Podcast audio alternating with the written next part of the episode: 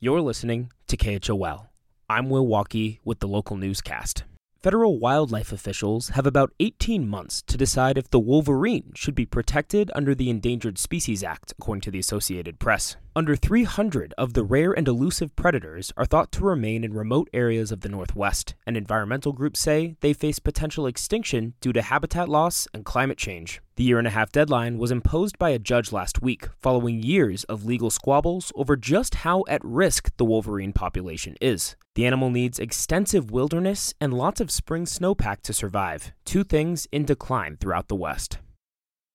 U S land managers have given a utility company final permissions to build a massive energy transmission line from southeastern Wyoming to Utah, according to the nonprofit publication Wildfile. The four hundred sixteen mile line will better connect renewable energy farms in the Cowboy State with the rest of the West and is a critical piece of infrastructure as developers look to double Wyoming's wind capacity. The decision matches the Biden administration's efforts to accelerate the transition from fossil fuels to green energy in rural America. Energy Secretary Jennifer Granholm discussed why that's such a priority during a trip to Arizona last week. You want these young people not to have to go to these big cities. You want, you were born here, you were raised here. You want to make sure that you have community and opportunity. The amount of space that you have and the fact that you're all partnering together, there seems to be a collective sense of shared destiny. Ah, it's just such a huge opportunity.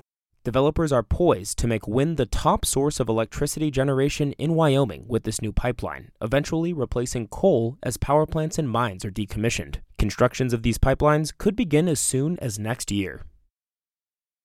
Pride Month kicks off Wednesday, and several events around Jackson Hole this week will be celebrating the local L G B T Q community. One unique festival is Prom Dress Rugby, a co-ed match at the Teton County Fairgrounds that kicks off Friday evening. Kate McKenzie is vice president of the Jackson Hole Moose Women's Rugby Club. She says playing an intense, full-contact sport in a dress is a hilarious spectacle on its own, but it also creates a safe space for folks to act as their authentic selves. And we just want to let everybody that may need a little bit of support within Pride and is still trying to figure out kind of where their place is and where their support system can be, that we're with them and we're we're here with open arms. Proceeds from the charity match benefit the rugby club, and attendees can also sign up for a raffle featuring prizes from local businesses.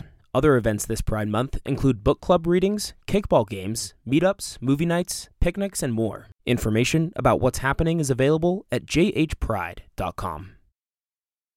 And finally, a new map from the Wyoming State Geological Survey showcases the numerous geothermal features that dot the Cowboy State. Yellowstone and Hot Springs State Park are popular areas for thermal springs, but lesser-known spots in the southwestern, central, and northwestern parts of Wyoming also take center stage on this new interactive website. Researchers can use the data to gain a better understanding of what's going on beneath the Earth's crust, and the map is available through the State Geological Survey's website. For more in-depth reporting from K H O L, be sure to check out our weekly podcast, Jackson Unpacked. Will Walkie, K H O L News.